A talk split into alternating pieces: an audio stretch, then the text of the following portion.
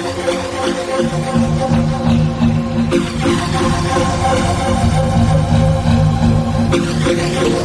everybody, it's Frail.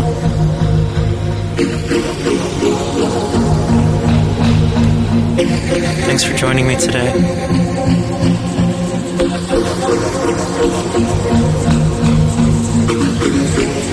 Let's go on a trip together.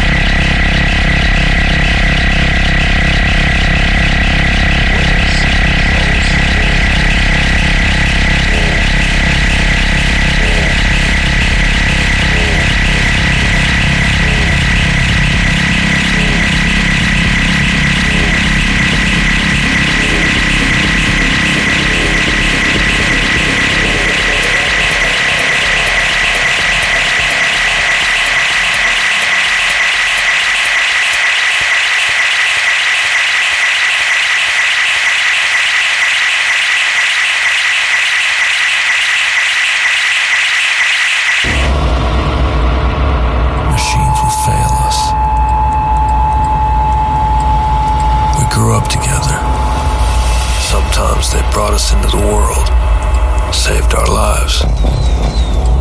As we handed down more and more tasks to them, our gratitude was only magnified.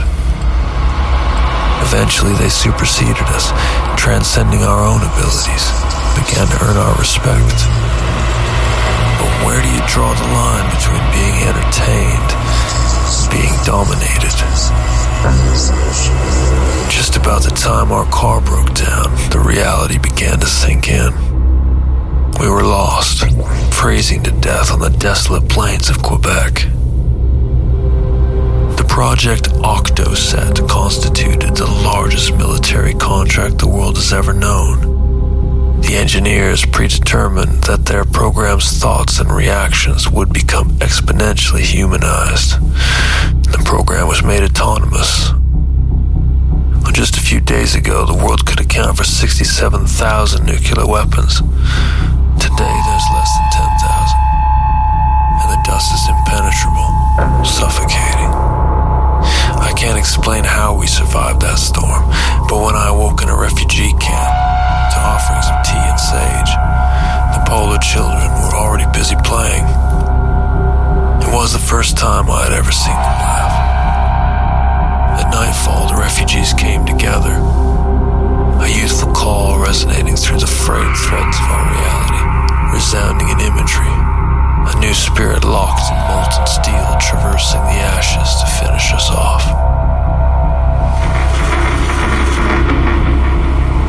We should have gotten out of there. Polar children dissolved into one being in a sort of systematic celestial breakdown. They liberated the inherent powers of all that's tangible, consolidating all matter into one entity. Was this the polar inertia? It's very rare that I'm consciously awake. I've been swallowed up into the fabric woven by the turbulence that makes up our internal voyage.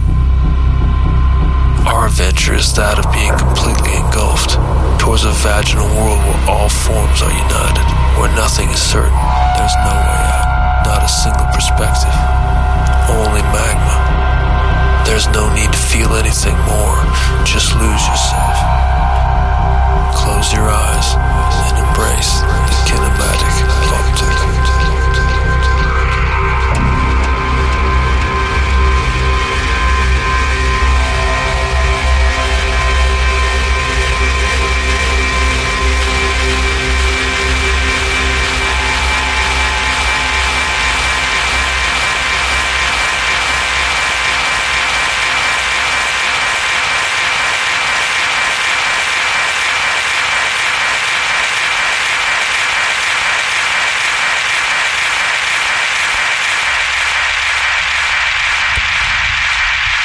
Everyone.